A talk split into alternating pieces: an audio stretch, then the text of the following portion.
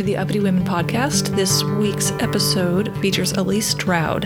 Elise is an expert in financial software project management whose company does acquisition integration. And if you don't understand any of those words, don't worry, I didn't either. We were actually pretty deep into the conversation before I really kind of grasped what she does. I will not say much more about that. Um, we the first part of the conversation we get really pretty deep into the weeds, uh, so it may not be for everyone. I am completely enthralled by these things, really by all things. I just love learning about new stuff. So it was fascinating to me. But then in the second half of the conversation, we talk more generally about sort of women in the entrepreneur ecosystem and the challenges that we face. Elise has some pretty disheartening stories, but you know, nothing that will surprise you. You're going to hear a lot of lingo like gap analysis, financial synergies, Amazon Web Sources. I don't know what that was. Um, so a lot of stuff that you may not be familiar with, but don't worry, just just let it pass by. Um, I'll include some things in the show notes so you can check that out. But I hope that you enjoy this episode. I found it to be very informative and my takeaway really was just how important it is that women support each other, especially financially. If you are in a position to be an investor, you know, we've got to take chances on each other and support each other. So, anyway, if you want to skip the first part or listen at double time, go ahead. But I do want you to for sure listen to the second part of the conversation where we do talk in more general terms. I think it's important that we know what's going on out there and do what we can to fix it. So, enjoy the episode. Well, my name is Elise Stroud, and I'm a serial entrepreneur slash banking consultant. Um, I was one of those weird, geeky people who taught themselves to do computer coding back in the early, early 80s when it wasn't cool, especially wasn't cool for women to do. Um, I had to read a lot of IBM manuals with six point type in order to figure out how to do it. Well, how did you become aware of it? Uh, I was doing commercial art, and we had these. Uh, we were so excited to get this typesetting machine that uh, was essentially a computer that would allow us to uh, type in text for marketing materials, and it would print it out on tape that you could then paste on to the ad that you were building because everything was so much more manual back then. Right. Well, um, it, you know, it was super exciting that we could build like uh, strips of copy to go in magazines, but I wanted to be able to lay out the whole page. Mm-hmm. This was, I know this sounds like something you magically do today and don't think about it, but this was before PowerPoint and Word existed. Mm-hmm. So uh, I was working at uh, Baptist Medical Center in their PR department doing this typesetting work and uh, I went down and talked to the head of uh, their IT department, and uh, I wanted to see if I couldn't find some way to connect my computer to his computer and get enough power to start trying to figure out how to do what I wanted to do. Um, and we never did make that work, but I ended up going to school at night to learn how to code then I transferred away from Baptist and went to Systematics, and the rest of it's history. Systematics was led by Walter Smiley, and it was a banking software company. Okay. And uh, probably camped out there 11, 12 years learning to code and develop software. Um, and shortly after Alltel bought them, the culture changed profoundly. Uh, and I decided to go out on my own and consult independently so I did that. I spun up the Stroud Group and um, traveled all over. Spent a lot of time in New York and New Orleans and St. Thomas and all kinds of interesting places, uh, doing uh, software installs and acquisition integrations. Uh, a lot of really interesting work. Met some interesting people. Well, describe in layman's terms what that means. let's assume I don't know anything about what you do. No, I spend a lot of time staring at a computer screen, looking at other people's data, making sure that it does what it's supposed to do. Um, so when you do uh, an acquisition integration, you're uh, typically you've got all this. And you mean like acquiring a, a business? Another uh, another bank typically. Okay. But but this same concept applies to whatever kind of business you're doing. So if one bank is acquiring another, um, they may or may not be running the same software. But regardless, they've got somebody's bank accounts on the bank that got bought, and that data about all those bank accounts, all those transactions have to get moved over to run on the systems in the acquiring bank. And so there's a lot of programming. Well, first, there's a lot of analysis that has to go into that. Mm-hmm. Uh, and then there's programming to get the data moved over and a lot of testing and validation to make sure that everything still works. Like it still produces statements when it's supposed to, and it still charges you the same thing that you were supposed to be charged originally, or if it's changing what you get charged, that you get the proper notice sent to you. Mm-hmm. So there's just a ton of moving parts involved in making sure that those bank accounts come over cleanly. Mm-hmm. And then there's a whole lot of other things that have to come over, like HR systems and billing systems and finance systems and a ton of data that has to move from one place to the other when a bank acquires another bank. Okay. I'm going to get back to that. Mm-hmm. Are you from Little Rock? I am. Okay, so, uh, and you've always lived here? Well, not always. I went to high school at uh, Whitehall in Pine Bluff. Mm-hmm, mm-hmm. So, a little bit south of here. I was actually born in Jonesboro. Okay. Uh, and then I went to college in Fayetteville. And so I've pretty much always been here, but a lot of the last 30, 40 years has been traveling all over. So I would be gone for example, to New York City, where I'd be there for two weeks in a row, come home long enough to do laundry, repack, and get on the jet and right. head back. Right. So that was my life for a long time. Right. So it was more your home base. Yeah, yeah. home base. Yeah. Yeah. So, um, I'm not sure how to ask the question, um, but it sounds like you have really been in the thick of all of these technological changes yes. over the last several decades. Yeah. Why do you think that this has been an interest for you? Is it part of your personality? Are you type A? Or you, I mean, like, how would you describe yourself and how you got interested in this kind of thing? Was it out of necessity? Because and and if you can within that within that your answer mm-hmm. um, address sort of um, the what I'm assuming is the fact that there were not many women who were interested or engaged in this kind of technology. I think there's something warped in my personality that makes that endlessly fascinating to me. Mm-hmm. I like being able to write a few lines of code and have a a machine run that and do amazing things. I mean, it's very gratifying to know that I had something to do with somebody's banking account working right this month. Mm-hmm. Uh, as geeky as that sounds. And especially when you're, I mean, we dealt with really big batch systems, so it wasn't one bank account, it was 1000000s mm-hmm. of bank accounts and millions of different scenarios, millions of families that you're affecting. And so there's a rush, if you think about it, about the power that you as a programmer have to affect other people's lives for better or for worse. Mm-hmm. So I took great pride in high accuracy programming. You know, I wanted to know it was right mm-hmm. all the time. And I was working on a conversion for Citibank um, 10, 15 years ago. And there were so many accounts that a fraction of a 1% error rate could have affected oh i've forgotten the math but it was it was close to a million households wow and it's like that's a risk you can't take mm-hmm. so you have to be right mm-hmm. Um, but I got into this originally because I was a single mom with an art degree, and uh, I realized uh, that I didn't really enjoy teaching. And I wasn't going to make any money as an artist, and I wasn't going to make any money in marketing and PR.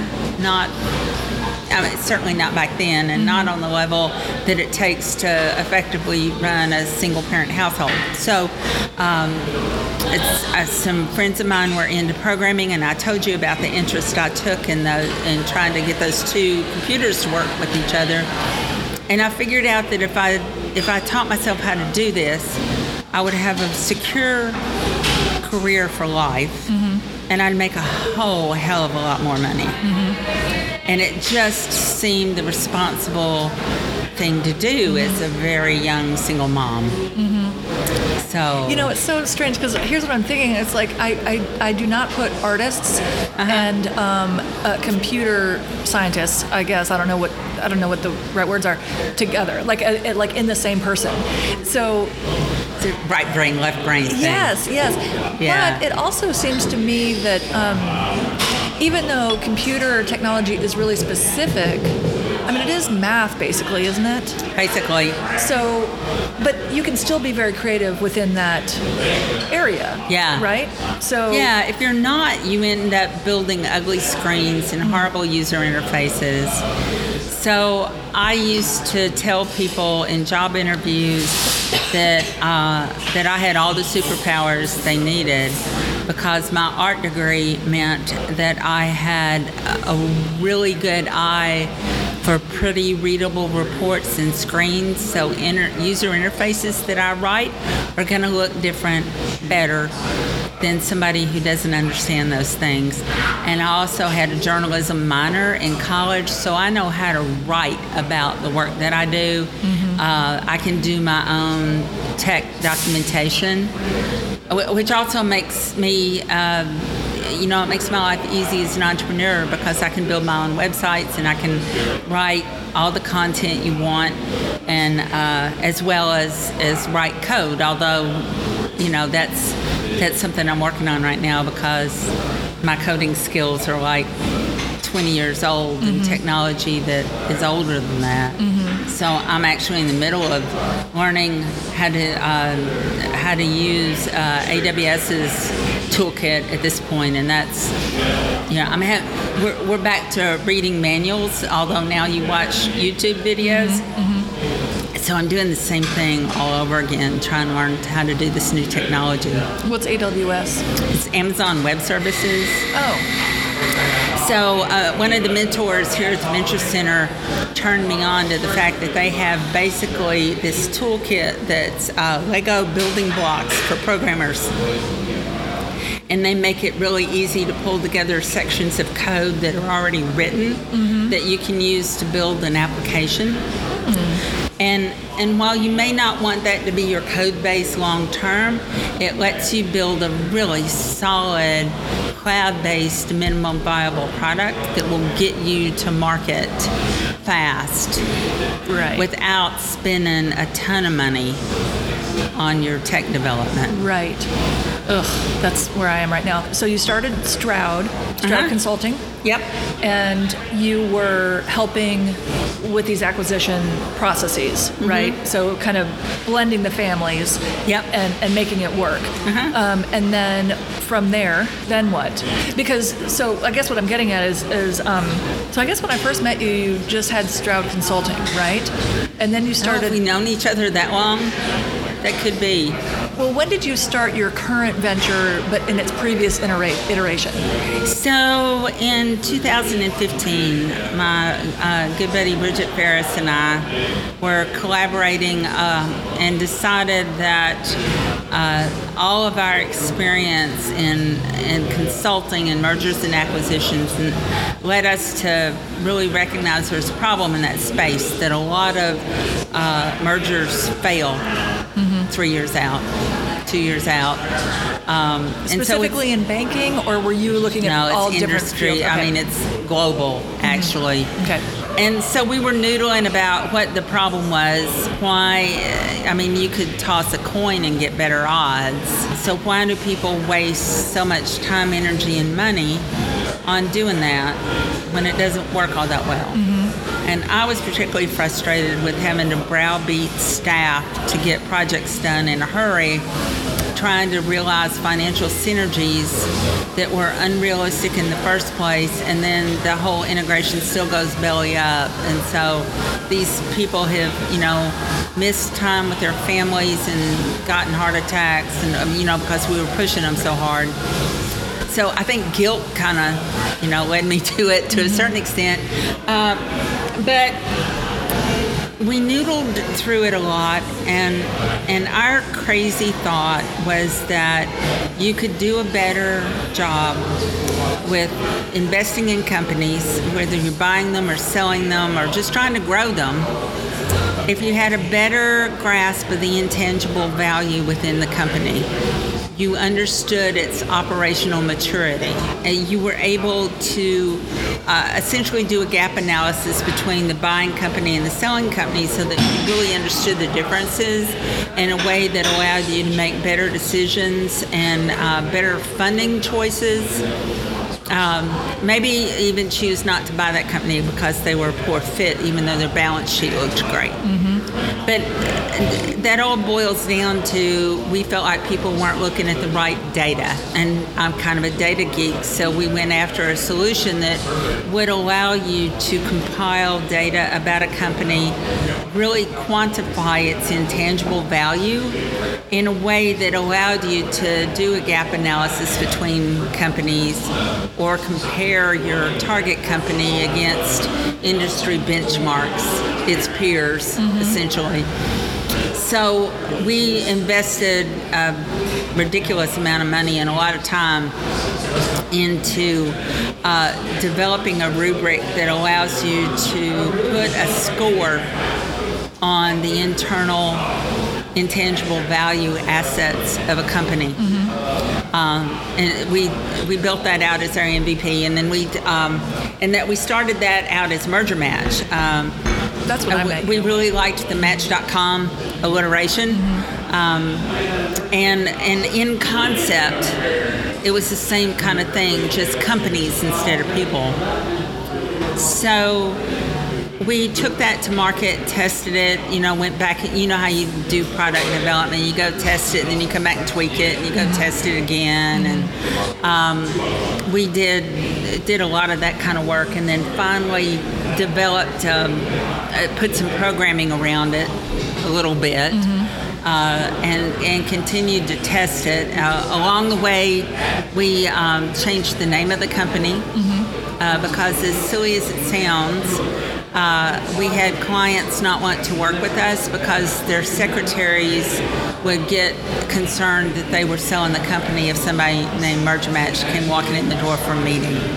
Oh. So a little cloak and dagger. Mm-hmm. Um, so that that's but, but, when we but, changed. But let oh, me stop sure. because if they're contacting you well, I guess they could be wanting to acquire, right? But they're not going to call merger match if they're not interested in either being acquired or acquiring. They still want to keep it quiet. Right. Right. Okay. So you get that feedback, and then, and now what is it called? Corporate Insight Strategy. Well, okay. that was that was the name then. Okay. Uh, so we worked through that for a couple of years, uh, and really struggled to get to market. Mm-hmm it was a really hard sale because there's so many egos involved, and that's you know we could talk for hours about that. Where were um, the egos in the companies? Uh, the CEOs tend to be very ego-driven, um, and if you go talk to people in the M&A space, they're pretty sure they know how to do what they do. Uh, even though the failure rate is as high as it is, there's uh, they're financially incented to close the deal, right? Not ensure the long-term success of the deal, right? And as long as that's the incentive, then I don't I don't see that changing. So uh, you know, not being a huge fan of jousting at windmills. Mm-hmm. Uh, at least not with my own, you know, money on my own hip pocket. I had an opportunity to uh, go do what turned out to be the sixth largest bank acquisition integration of the year for 2018. It was an old client invited me back. Um, so I spun down my team, let everybody go, and went and focused on that project for, oh, I guess 11, 12 months. Mm-hmm. And at the end of that project, I had the honor of doing the lessons learned work, which means I got to go around and talk to all the executives and get them to tell me their truth about what went well, what didn't, what did they need to be more successful. And I walked away from that exercise with a 250 bullet point list of things that just echoed the reasons that Bridget and I had set out to do this work in the first place. Mm. It was like the universe was slapping me upside the head, going, Look, this problem is still here, and you probably have the right answer. Life is full of circles. Funny how that works. Yeah.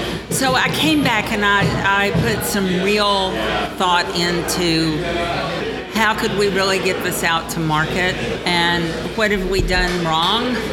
You know, what how are we standing in our own way, which is always an important question for an entrepreneur to ask. And and it hit me after talking to some really smart people that we simply weren't thinking big enough and we were trying to monetize too early because for this model to be truly valuable, it's got to have a lot of data. There have got to be a lot of companies gone through this in order to really uh, put us in a position where uh, we know what the right answers are. We can do some real analytics, and um, we can really, with confidence, tell a company here's how you compare to your peers in this space.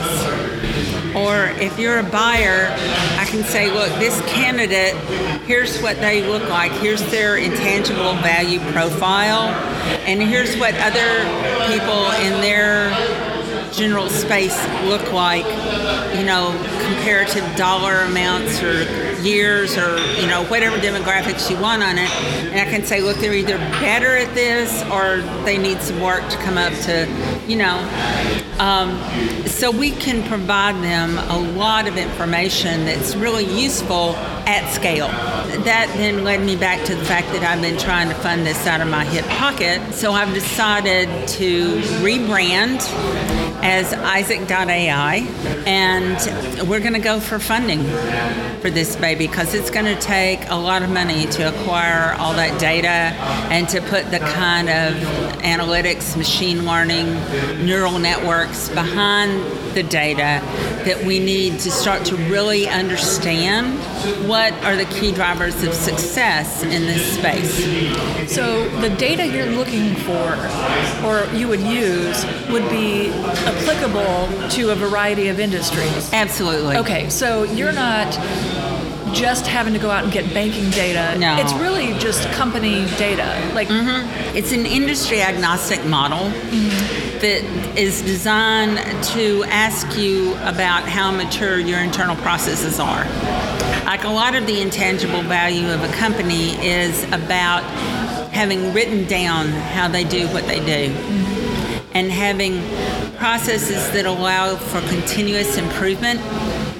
It's like at, at the lowest level, I may get a thing done by the seat of my pants if I'm an early company. Somebody gets it done every month. Who knows whether it's the same way every time or not. At the next level up, it's there's some management around it. Like there's a schedule, and I know that we always do this thing on the 15th, and here's the instructions for how you do it, and here's who you report the results to. Mm-hmm. That kind of structure around it. And then at the next level up, it's the employees who are charged with this task are fully trained and vetted to do the work. If there are multiple branches, it's done the same way in every building. Um, so that starts to spread out, and at the next level, there are process improvement procedures in place where, on some kind of schedule annually, we go back and we revisit this for fit to our business. Like it's something about our business changed that makes us want to do this thing differently or more often or with different technology whatever that change might be. And, and so then that gets worked back up, redocumented, retrained, all those things happen. And then at the next level, you're some kind of rock star thought leader fully optimized. You know, everybody else comes to you to find out how to do this thing. So those are the that's our scoring mm-hmm. metric. And then once we have that information about each of the 180 business capabilities that we take a look at, then we can start to attach that information to your financials and go, okay, a company that does these things is worth this, and a company that does these more advanced things is worth this. A lot of the analytics that I want to build have to do with putting a hard dollar value against those more progressive behaviors. Mm-hmm. Did that answer your question, or did I go off track? No, it does. Um, it's I mean, my struggle is just trying to uh, come up with kind of practical examples of this, or like. So I'll tell you what I'm thinking of as you're as you're talking about it is, and I don't know if this is the this is the right way to think about it. So my husband used to work for a firm, and they combined. There were two two law firms that combined, and they mm-hmm. were each kind of run by best friends. They'd been friends from high school since high school. They'd always wanted to have a practice together. Yeah. And then they merged, and, now they are separated again because. Uh-huh what works in the wild doesn't necessarily work in the office, right? Yeah. And so it sounds to me like that is a very like primitive way to describe what you're doing, but you're kind of looking at the strengths and weaknesses of each company and number 1, is it a good idea to merge at all? Mm-hmm. Two, if it is, you kind of identify the challenges and where they're going to really have to make adjustments yeah. to make it work together. Yes. Right. Yes. See, a component of that is the company's culture.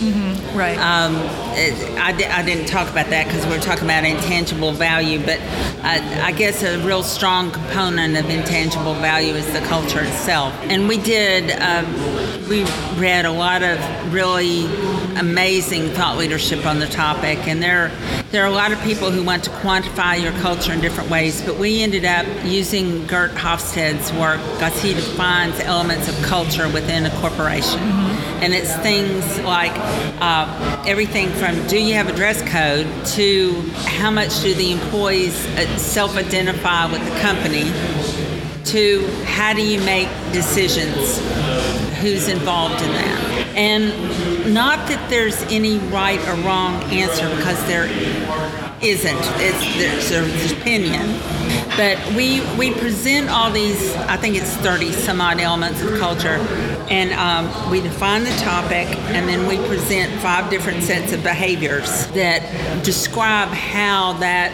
element of culture might be observed in the company. Mm-hmm. So we ask uh, each participant to identify what they see currently and what they would really rather see. If those two answers same, fabulous. But if not, then there's an indicated appetite for change. But what gets really interesting is when you take this feedback from all of the members of the company and you start slicing it up by their role. And so the most damning outcome is when I've got five people in the executive suite and I get a different answer from every one of them about where they are. Yes. And I get three different answers about where they want to go. Right. How are you going to, how do you lead that company? Right. Nobody knows what to do. So we like to work with client companies to help them align like, I don't care if you want to be a big dictator in your company, that's okay. I just want everybody in the company to agree that that's how you make decisions. Right. Right. If you want to say that our dress code is that we wear blue jeans and t shirts, peachy.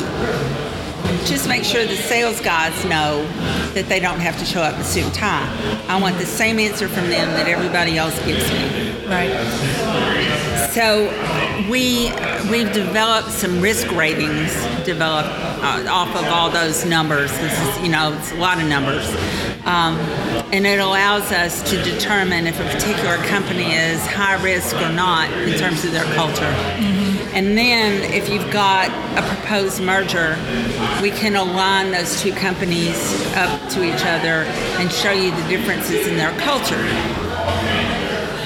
So, not that you still wouldn't want to merge, but you just need to budget and you need to have a plan for how you're going to work with staff to effectively align cultures. Uh, and that doesn't come cheap. It's a huge internal marketing effort. There's work that indicates that in order for staff to believe something that they hear, they've got to hear it and see it demonstrated over and over again. Uh, seven times, I think. So it's a lot of work. Yeah. It's, there's no magic wand. So I'm going to segue into now seeking capital. And uh, as we sit here in the Venture Center at Blue Sail Coffee with all these presumably entrepreneurs around us, Uh-huh. talk about the challenges of getting funding and, and basically having to sell yourself and your idea. Um, and it's something that is not untested, but you know, when you're a fledgling company, like, tell me about that process. It's uh, character building, for starters. Yeah. There, there are a lot of people with money in Arkansas who are actually willing to write checks, uh, but they're more interested in real estate ventures because they understand how that's actually going to make them money. I haven't observed a solid appetite for something where they don't see a clear path to revenue. So, if you've got a project where that's very clear, it's reasonably easy to get funding. But if you've got a project that uh, that we're early on not 100% sure how it's going to monetize, Right. even though it may be a solid idea, that's a little difficult to get. I, we're working on funding around here, but I've not gotten any solid interest. So you'll have to go outside of Arkansas. Yeah, Yeah. that's the plan. I would like to get funding here in Arkansas that would enable us to do our tech development to the next level and uh, fund the trips that are necessary out to the valley to try and sell it there. Um, I really don't want to have to go out of state for our seed round. But we'll see.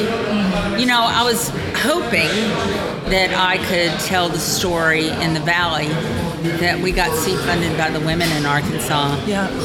Um, but I tried to do, um, uh, you know, an invitation-only party uh, last week uh, where we were going to pitch to women that that at least appeared to be qualified investors, and we didn't get enough RSVPs to hold the event.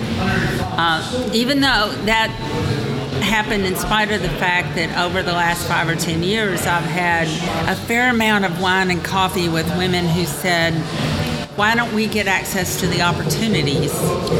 Right. We would love to fund a startup. Why is it always the old boys club who gets to do these things? We want to have this fun, But then they don't show up. but then they don't show up. Did you ask them why? No, uh, that felt adversarial. Well, that's a tricky thing, Mm. right? If there were a middle person who were kind of trying to put you all together, they Yeah. could, they could ask. Yeah. But you can't. Yeah, that you know, we are in the South. You need to be polite. You don't have to tell me twice. Yeah. I don't fit in so well here. But so I wonder, you know, there is this. Uh, I don't know if it's a phenomenon, but a situation where a lot of women, before they will, and presumably these are women with their own money who are not Uh-huh. answering to men, but often women will check in with their partners to say, hey, I'm going to donate to so and so. So do you think that that's part of it? In my case, I think, well, that's that's a super interesting question, Stephanie. So now what you're talking about is lack of skill in evaluating companies to invest in. Um, so I wonder if part of the Is answer that, is, is that lack of skill or is that unwilling to take a risk without because we, we might be more conservative with our money or we, we might have because women may be more inclined to take a look at their family and can I afford to do this or, or is this something I want to risk so not not a skill to me that's not a skill that is a just a different way of thinking about well, investing in startups is high risk. yes And uh, no matter how good one idea or one team or the other may be, it is still high risk. And so you said an interesting word. You said donate. And if you thought about it as making a donation to a cause, you probably wouldn't think twice about it. But because you think of it as an investment, you're expecting a return, which may or may not happen. Might be three years down the road, might be never. Right. So I don't. Maybe it's part of the mindset. Yeah, and actually, when I said that, I was actually thinking of political donations because that's what um, I am most familiar with. Yeah. Are, are the women who say, you know, let me check with my husband, but meanwhile, guys do not ask their wives if they can donate to the candidate of their choice. Right. But now that you have told me what I said, um, that is interesting. Right. So I wonder if I wonder if it is a cultural thing where women in the South or in Arkansas who say they want to invest in companies or in startups, but when you know the rubber meets the road, they really don't want to risk that money. Well, it's fun to talk about, but it's scary to do. Yes. And if you don't have a lot of experience with it, if you don't have uh, peers in your social group who have done that before and been successful, but you have to start somewhere in order to start building that experience base. And you have to have women actually doing it and telling their stories to their friends over wine. And, you know, a lot of investments get raised on the golf course. Yes. So, you know, we need to have that own, I mean, that comparable, is Right. what I was searching for, um, way of, of collaborating about investments and how we're going to support women led companies here in Arkansas. It's important work. Yes. And, uh, you know, a lot of them are lifestyle businesses. They're not disruptive, data driven projects like mine. Uh, we, we went and met with Charles Morgan, and he said, This is so advanced, you're going to have to take it to the valley to get it funded. And, um, you know, I wasn't sure that how I felt about the characterization of people in Arkansas because I think there are people around here who will get what I'm doing. But it does tell me I'm going to have to talk to an awful lot of people to find the ones who embrace the fact that it takes some fuel to get a data driven AI project to where it develops value. Right. Well, and I'll tell you, and I don't know if there is a um, kind of a common demographic among venture capitalists, but when I think of what you're doing and I'm listening to you describe your business, I really cannot relate to it. Right. And so, because I just don't, I'm, I don't operate in that world. Yeah, that's a pretty common. Right. And so I think if you can't visualize it or if you can't somehow relate to it, it's really hard to say, well, yeah, I'll give you a million dollars or whatever it is. Well, exactly. Right. And so how do you overcome that? And I don't I don't think it's Arkansas. I think it's Well, I think it's going to be anywhere, Yeah. quite frankly, Right. Because it's it's not it, it- it's not building a dry cleaners. It's Right. not a real estate. It's not a mini storage. right. You know, and uh, I can talk to people about mini storages all day long, and they go, "Well, can I help you invest in the next one? You're clearly good at this." Right. So, you know, they just write you a check on the Yeah. spot because they understand it.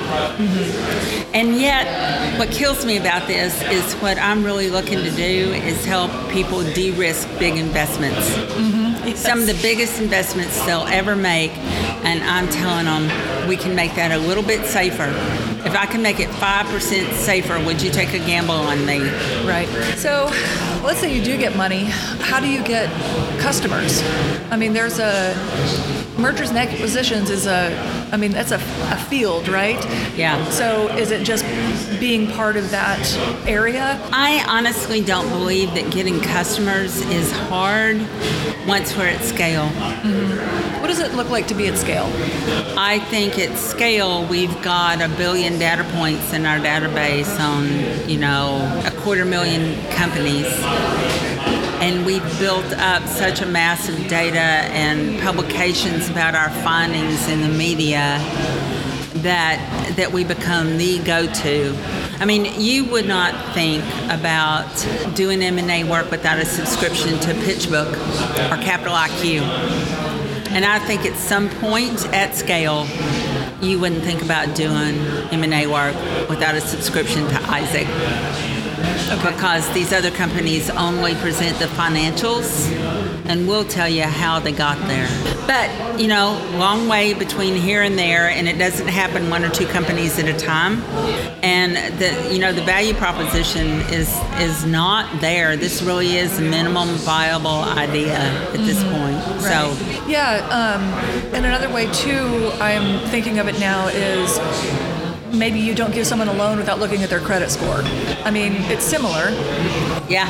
So, Well, when we started this, we made a lot of jokes about this becoming the FICO score for businesses. yeah, And and that's that's a crazy audacious idea that it's Yeah. that ubiquitous. Um, I can totally wrap my brain around what you just said. oh, good, Like in a way that I was not able to. It's a light bulb? Yes, yes. outstanding. Yes. Yeah. So that makes a lot of sense.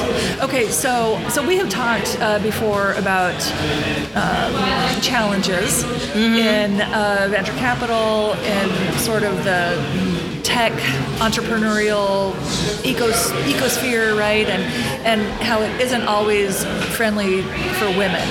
Um, and I am not interested in talking about anyone in particular or any groups, you know, whether it's a conductor or the venture center or whatever, but I have definitely heard from a lot of women who have tried to be a part of this club that really does feel like a club.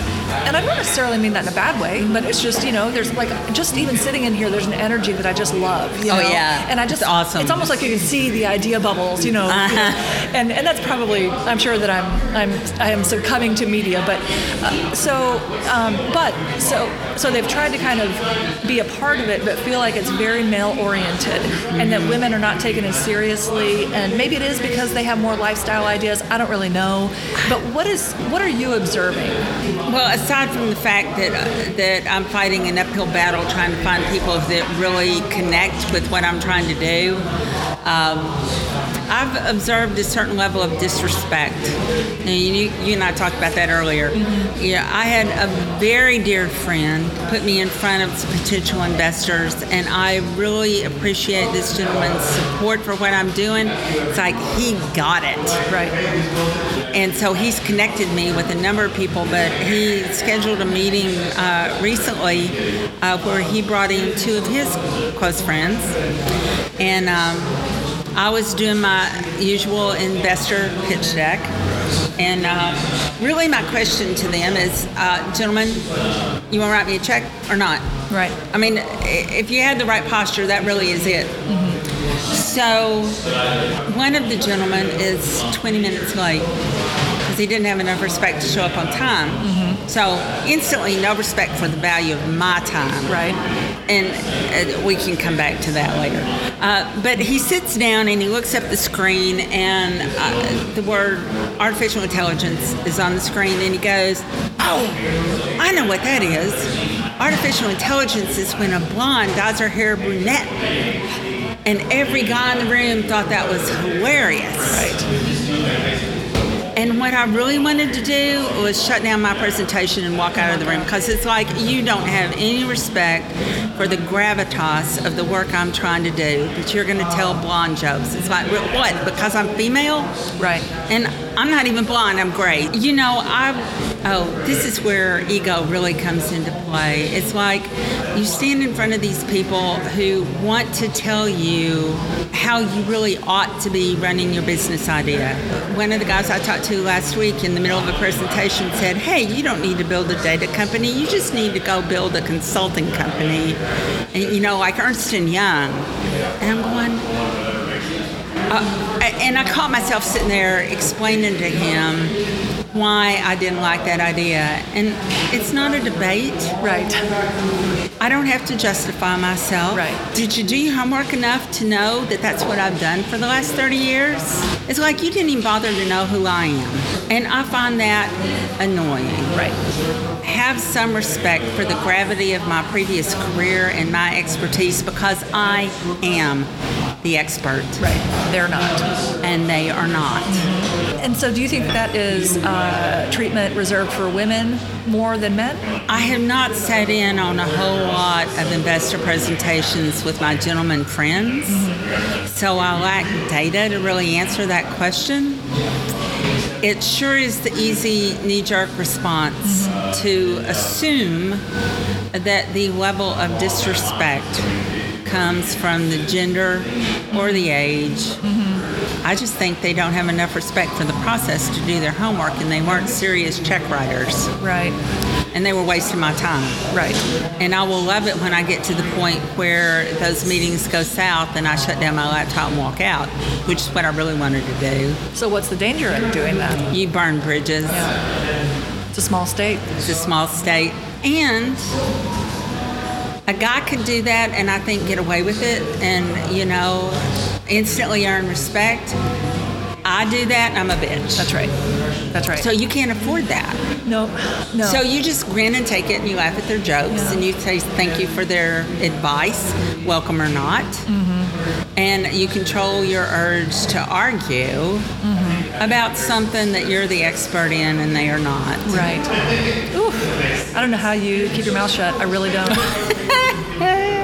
It's not one of my better skills. No, you and I are not drinking violets. No. Yeah. No, but I'm having to learn, and you you've got to go through a certain. It's character building to go through a certain amount of this. To you have to sort through a lot of this kind of stuff in order to find the one bright light yeah. who will write us a check and will go the journey with us. Right. will get what we're trying to do. Right. So how much do you think you need? Right now, we're looking for six hundred thousand as a seed round. We're we're working on what Series A looks like. I have been told that you're better off going to the Valley with a really big number because they're much more interested in a large investment. But I need to get the valuation of the company up high enough that taking 10 million doesn't lose me all of my ownership. So there's fine balance there between, you know, and talking about how far can we get on this first round? How much valuation can we build? And I have a plan for that in my head, but, you know, we have to get that first check first. So, can you just? Uh, I always assume that anyone listening doesn't know anything about what we're talking about. can you can you just briefly tell us what the different investment structures are? So you've got angel investing, mm-hmm. um, and then you've got actual maybe ownership investing, right, or equity investors. Like, talk about. You just mentioned not losing ownership. Mm-hmm. Talk about the different ways that that you can get money. So, you can borrow it you know, if you've got the financial chops to do that, which is both good news and bad news, because I did that, and me too. I really wish I had not. Yeah, uh, me too. But so there's either debt or equity. I mean, there's there's all kinds of other forms within that equity investing, and you can talk about seed and angel and Series A and Series B, and there's there's a lot of stuff written about that, and it's smarter than I am. But the bottom line is, it's either debt or you're giving up part of the company. So, meaning so, if someone invests hundred thousand dollars or a million dollars or whatever, uh-huh. but they're going to take a piece, of some some number of shares in that company. Yeah. And and as it builds and makes more money, they're going to get that share in, in equity, right? Yeah. So as I understand it, and you know, somebody who's an expert is going to jump in on this and go, "Oh, you don't have this right." But so let's say I start my company out with hundred shares, and I say it's worth a million dollars so, you know, each share has a perceived value, based, or units at that point. We right. have to say straight with the SEC and, right. you know, be careful of the, using the right words. But if you give me $100,000, then one way to do it is to give you that comparable percentage. Is 100 10%? Yeah, 10%. 10% of, yeah. 10% of the shares in my company. Mm-hmm. Or where it gets kind of complicated is a lot of people will say, okay, I started with 100. You're going to give me money that's equivalent to 10%, but I'm going to add on that many new shares. And so then it's not exactly Right. 10% and it dilutes the value of the original 100 shares. So uh, that I always have to play around with spreadsheets to get that right because that's basically what we're talking about doing is creating shares. And so let's say um, it doesn't work. Um, they're just out that money. Yeah. Right? So you don't have to repay that. Well, you know, they're probably going to want something. They're going to want us to liquidate in some fashion. But when you're dealing with a company that only has technical IP as an asset, then the liquidation value is pretty Right. pretty minimal. Right. So, and you talked about a loan. So, when I started Law to Go, I, I got a loan from the small business, a small business loan, mm-hmm. and blew through that. And, Yeah. and now I'm paying it back um, with virtually no income. So, but I guess the good news in my case is that it was an expensive lesson, but it's really made me refocus and figure out what I actually want to do. And it's not the idea I started with. Yeah. right? So, you know, I don't know if I really have a point. It's just all of this stuff is just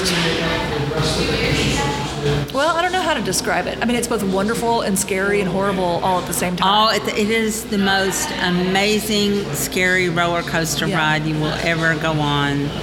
It's like I was so thankful to my lending partner when they agreed to uh, to lend us money for this company. It, it was amazing that they would do that, and it gave me the opportunity to really focus some staff on product development and trying to get out to the market.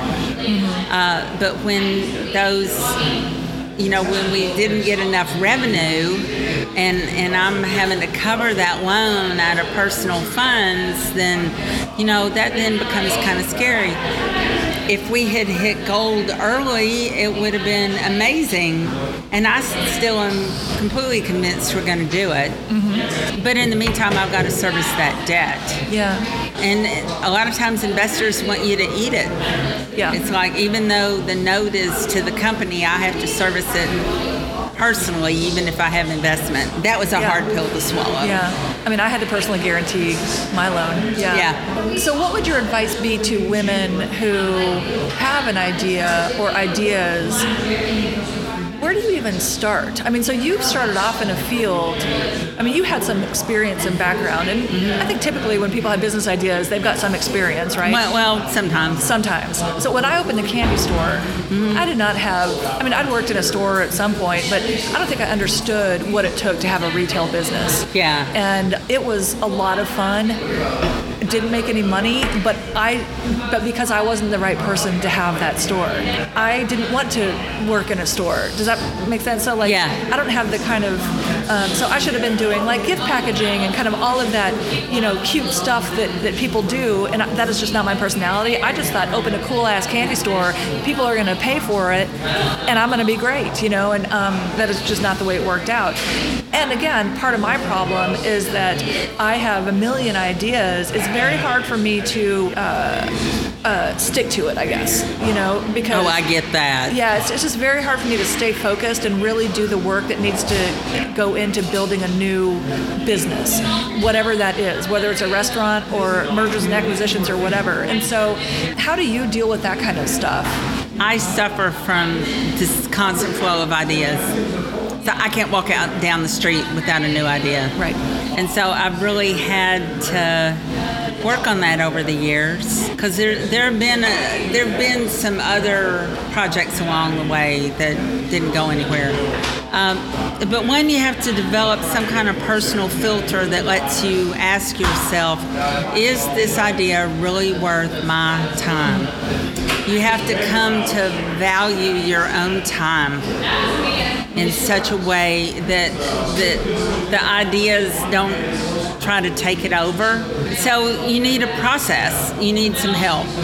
You need to some way of evaluating would I really think this was fun to do day in day out?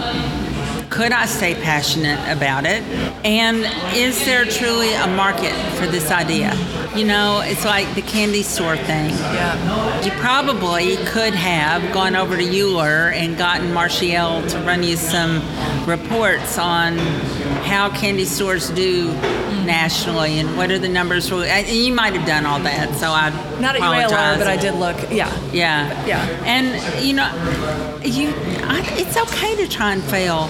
You learn Yeah. stuff about yourself. You learn what you don't like. Yep. So my husband and I um, did a fair amount of investment in uh, duplexes, and single-family homes, and what we learned real quick is we don't have the interest. We don't like talking to people that well. We sure as hell don't want those phone calls in the middle of the night where somebody's toilet is backed up. Mm-hmm. It's like I have zero patience for that kind of stuff. So that was not a good investment for us. And we finally, oh, four or five years ago, sold off all those properties. And I, I just wanted to celebrate. I think there was champagne involved mm-hmm. when we sold the last one. And it wasn't because we made a, a bunch of money, because we didn't. But we were so relieved not to have that hanging over our heads anymore.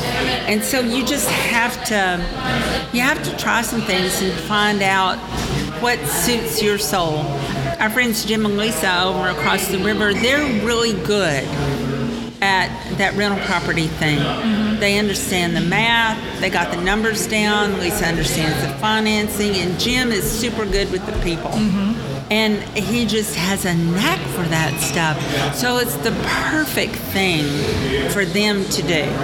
And that work has morphed into something really big with Rockwater and the marina. So so they've taken a core competency and built it out. So you just have to find what your what your heart is really in Right.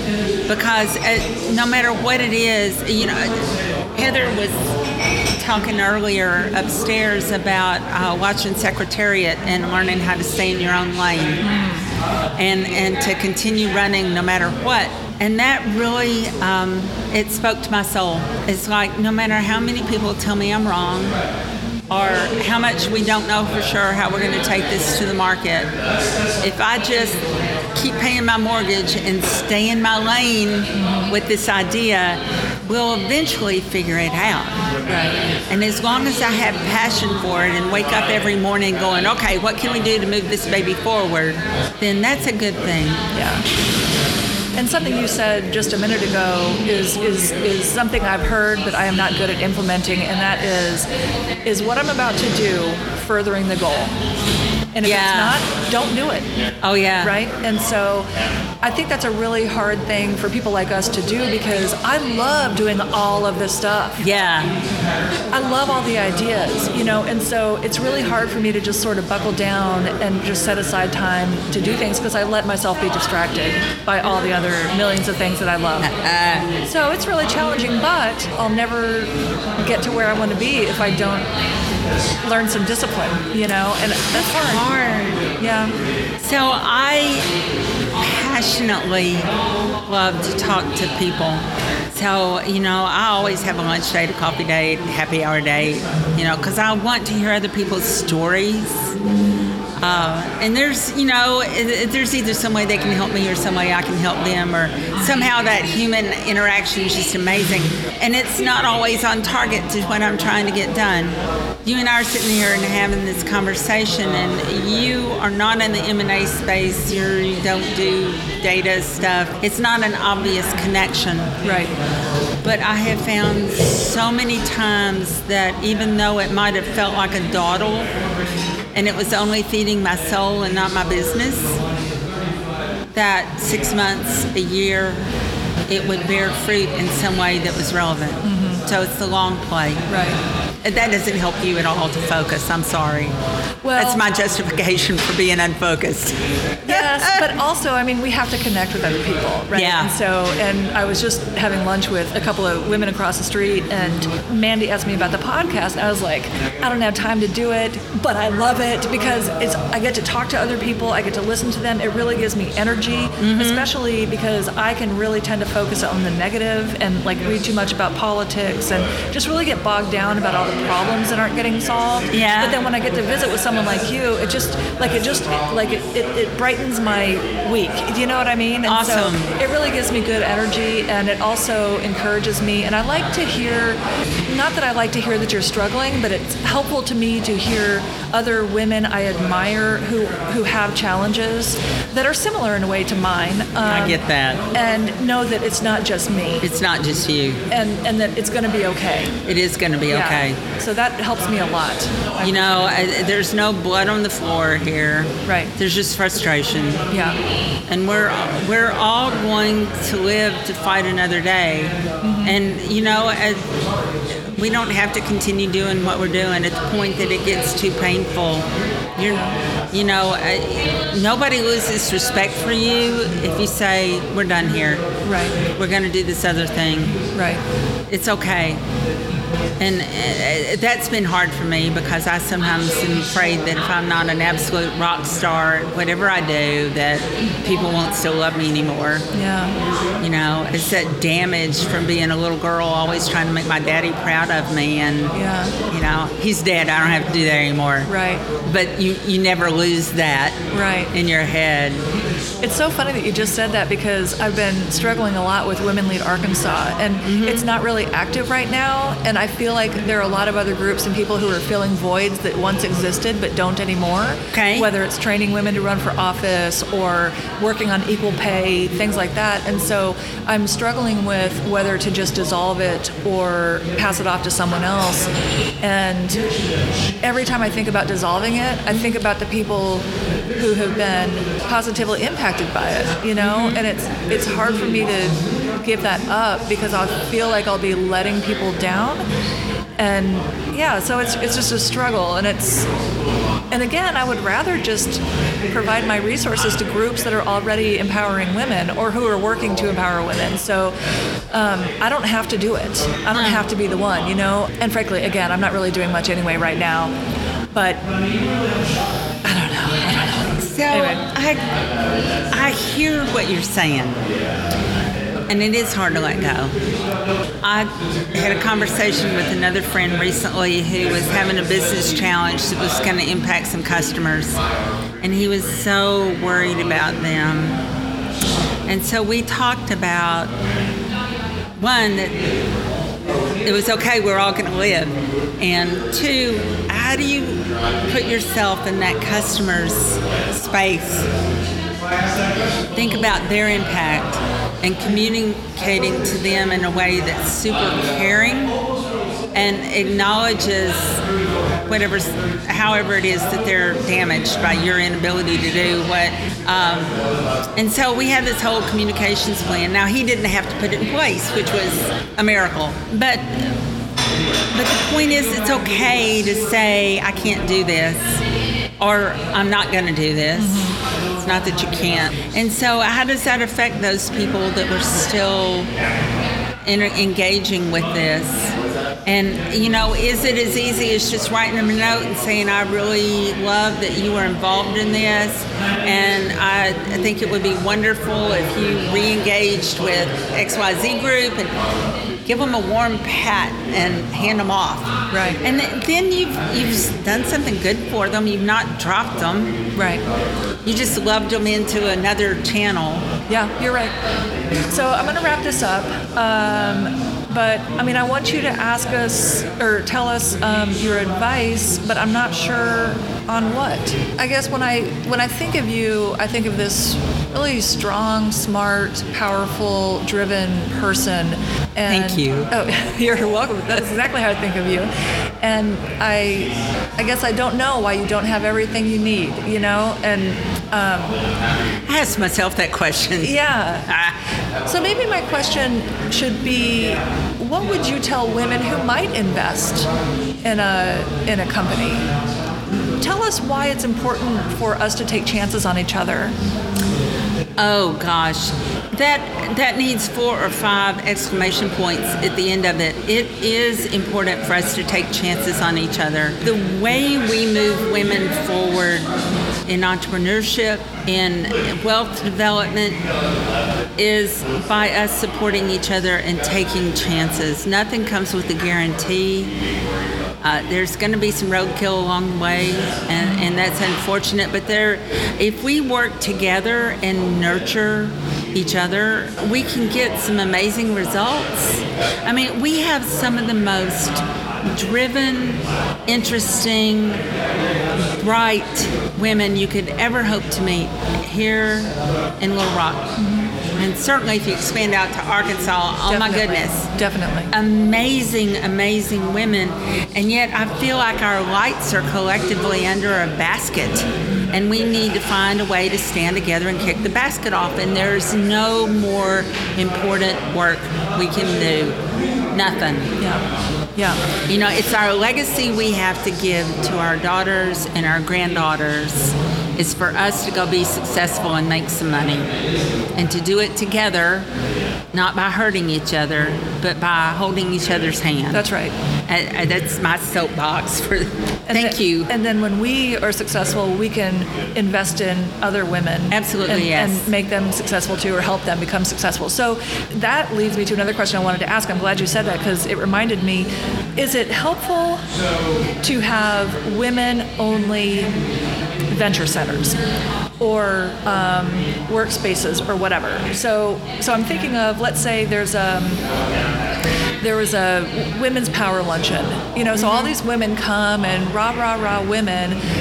But it's the men mostly who are excluding us, right? So I say that. And what I mean is, how do we either integrate or do we need to provide our own separate space? I'm kind of torn on So that. that topic comes up a lot. Um, I have a great deal of respect for everyone who's trying to do a women-only activity, and and I I understand that that appeals to a number of women who feel like they need a safer space uh, to grow in. There's a place for that. But my professional world has never been women only. Right. I'm almost always the only estrogen in the room, if not part of a very small percentage. Um, I, I get excited when I show up for a business meeting and there's another woman in the room. Although I won't go sit by her, Yes. uh, or at least usually not, like unless she's a close personal friend.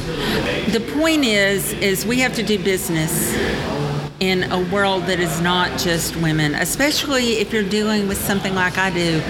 Mergers and acquisitions is not a ladies only game. Mm-hmm. I would I would think it's primarily men. in- Yes, in, in those strongly. C-suite.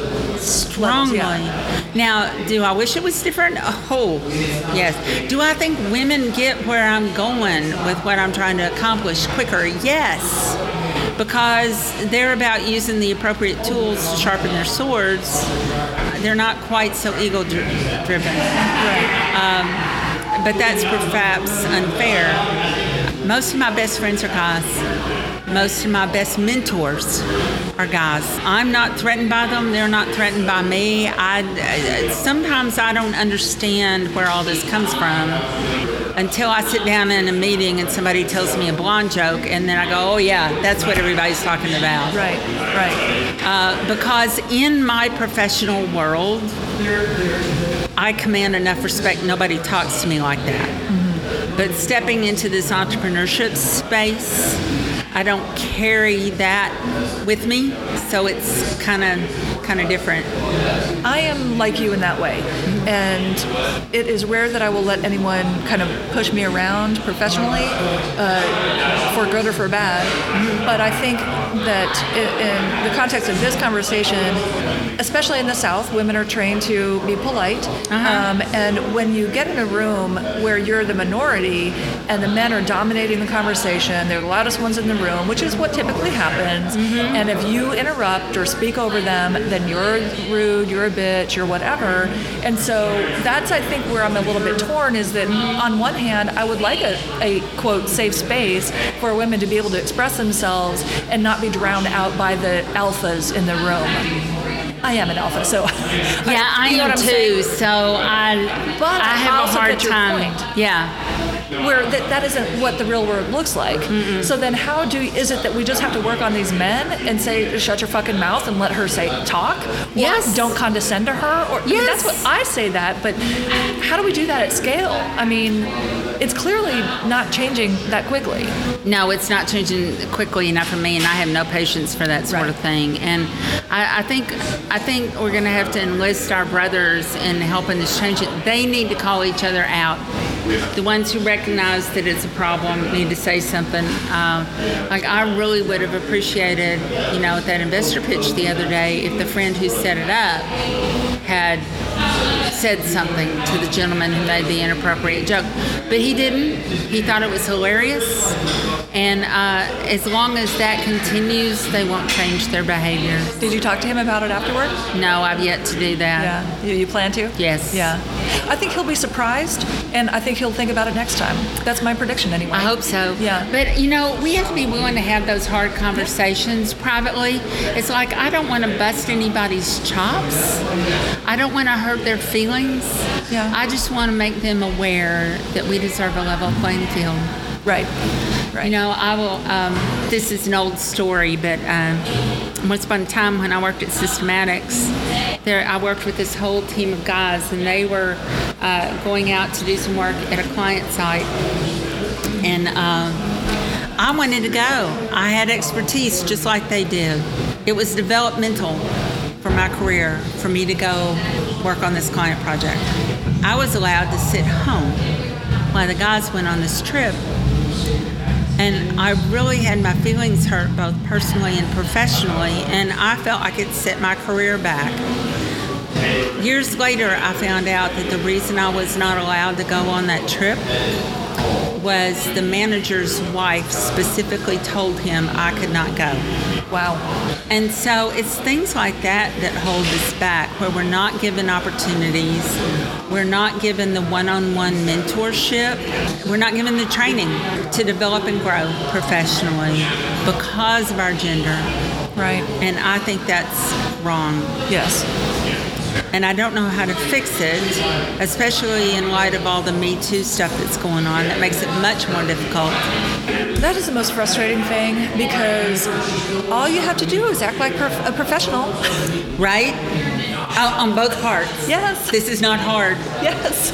Uh, You you know? know, I, Like there's this there's this myth out there that women run around falsely accusing men of sexually harassing them. I'm not seeing that. I've not ever observed it. Now, some of my guy friends tell me horrible situations, but I think it's become an urban myth.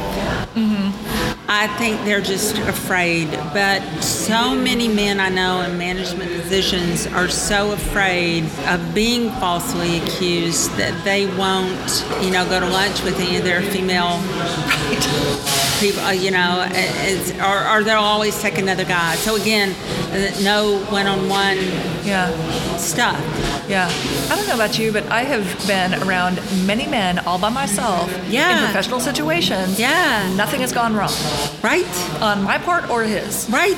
because we're both fucking professionals. Right? Yeah. Is- Amen, sister. It is so frustrating. It's the truth. But this idea that women can't be involved because because they're afraid that we're going to say something or that or their wives are afraid that they'll like us or, or whatever. I mean, it's just it's it's crazy. It's crazy. Uh, anyway, and if you- yeah, that's a thing here in the South. yeah. Oh yeah. It's yeah. Okay, I've got to wrap this up. I appreciate you talking with me. You're I think it's really exciting and cool This what you're fun. doing. Yeah. I'm glad This I was kind of real. yeah. And I, I, I think I understood before what what you are doing, but it really helped for me to just sit down and listen to you and kind of hear you kind of talk through what you're trying to create. I think it's super exciting.